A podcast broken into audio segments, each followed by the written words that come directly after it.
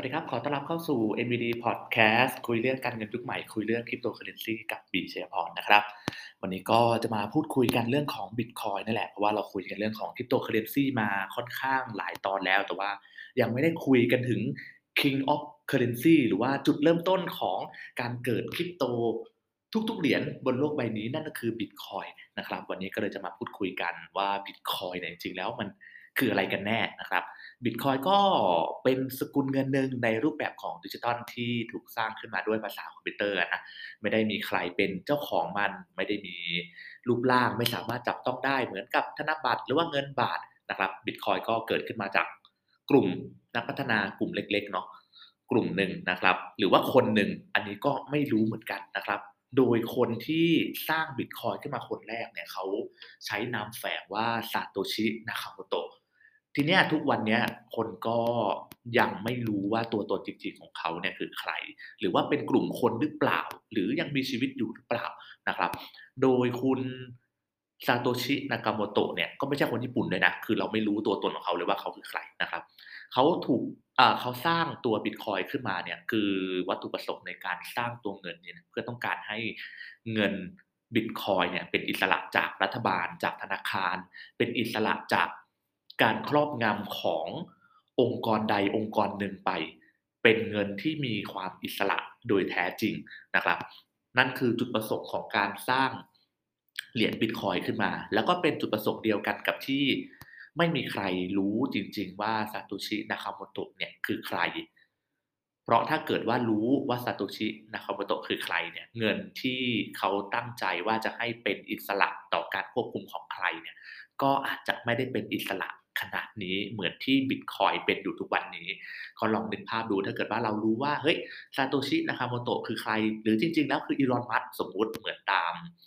ทฤษฎีที่คนส่วนใหญ่เขาคิดกัน เอออีลอนมัสก์คือซาโตชินาคาโมโตะหรือเปล่านะสมมุติว่าอีลอนมัสคือซาโตชินาคาโมโตะ เขาก็อาจจะถูกกดดันจากรัฐบาล ถูกกดดันจากคนใช้บิตคอยจากนู่นจากนี่จากนั่นเพราะฉะนั้นเงินบิตคอยที่เขาสร้างขึ้นมาก็จะไม่เป็นอิสระอย่างแท้จริง แต่เนี้ยบิตคอยเนี่ย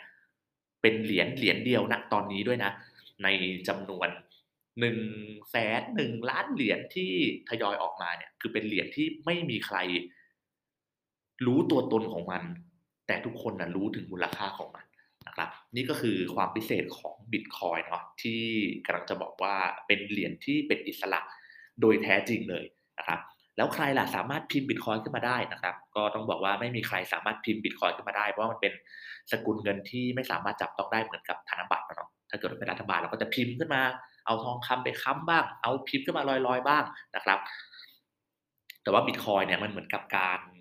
เข้ารหัสไฟล์คอมพิวเตอร์ ซึ่งใครก็ตามที่มาเข้ารหัสไฟล์คอมพิวเตอร์เนี่ยแล้วก็ถอดบล็อกออกมาเข้ารหัสบล็อกเนี่ยหรือว่าเขาเรียกกันว่าการขุดก็จะได้ผลตอบแทนออกมาเป็นบิตคอยนั่นเองที่ประเทศต่างๆ หรือว่าที่จีนเพิ่งแบนเหมืองไปนะครับ ก็อย่างนั้นเองเหมืองที่นั่นก็ย้ายไปอยู่ที่อเมริกาแล้วมั้งรู้สึกนะครับ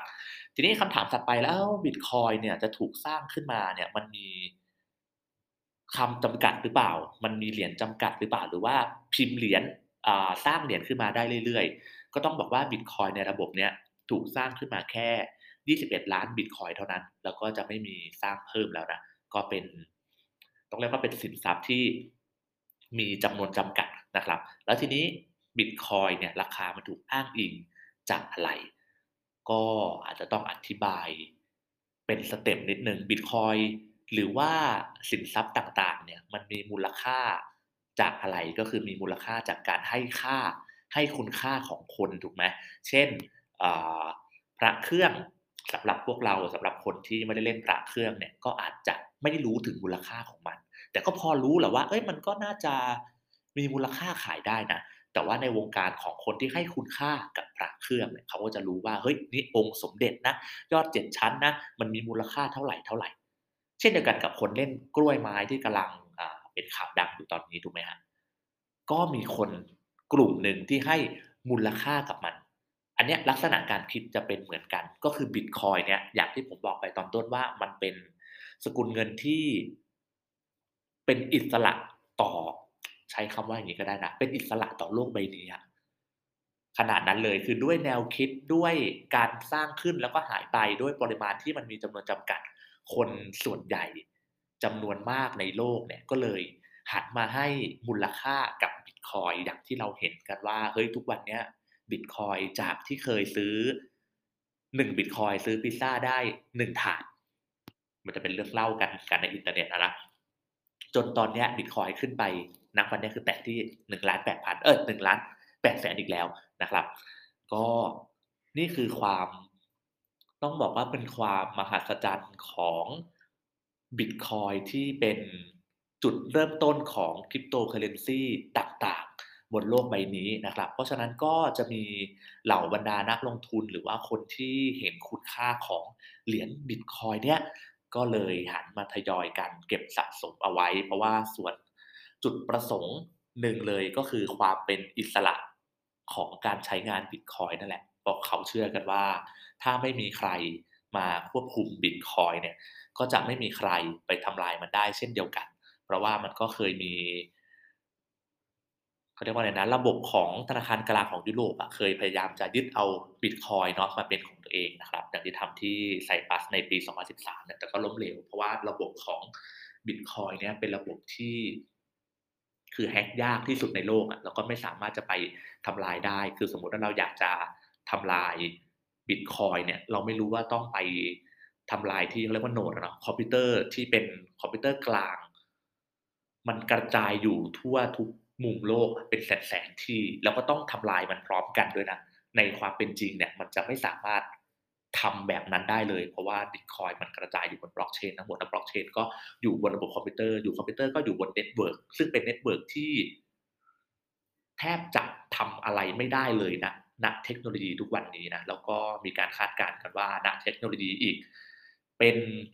50-60 ปีเนี่ยก็ยังไม่สามารถทำได้อยู่ดีนะครับ เพราะฉะนั้นนี่ก็คือความพิเศษของบิตคอยน์ถ้าเกิดว่าใครฟังแค่บิตคอยน์เนี่ยก็จะคิดว่าเฮ้ยเราซื้อมาแค่เก็งกำไรอย่างเดียวหรือเปล่า?แต่จริงแล้วบิตคอยน์มันก็มีความพิเศษ ของเหรียญเหรียญนี้ เพราะฉะนั้นนักลงทุนจำนวนมากหรือว่าคนที่เห็นคุณค่าจำนวนมากก็เลย หันมาเลือกถือบิตคอยน์เป็นสินทรัพย์ทางเลือกนอกจากทองคำนั่นเองนะครับสำหรับวันนี้ก็ลาไปก่อนแล้วเดี๋ยวรอบหน้ามาคุยกันเรื่องคริปโตเคอร์เรนซีกับ BJ Port กันอีกหนึ่งรอบนะครับ สวัสดีครับ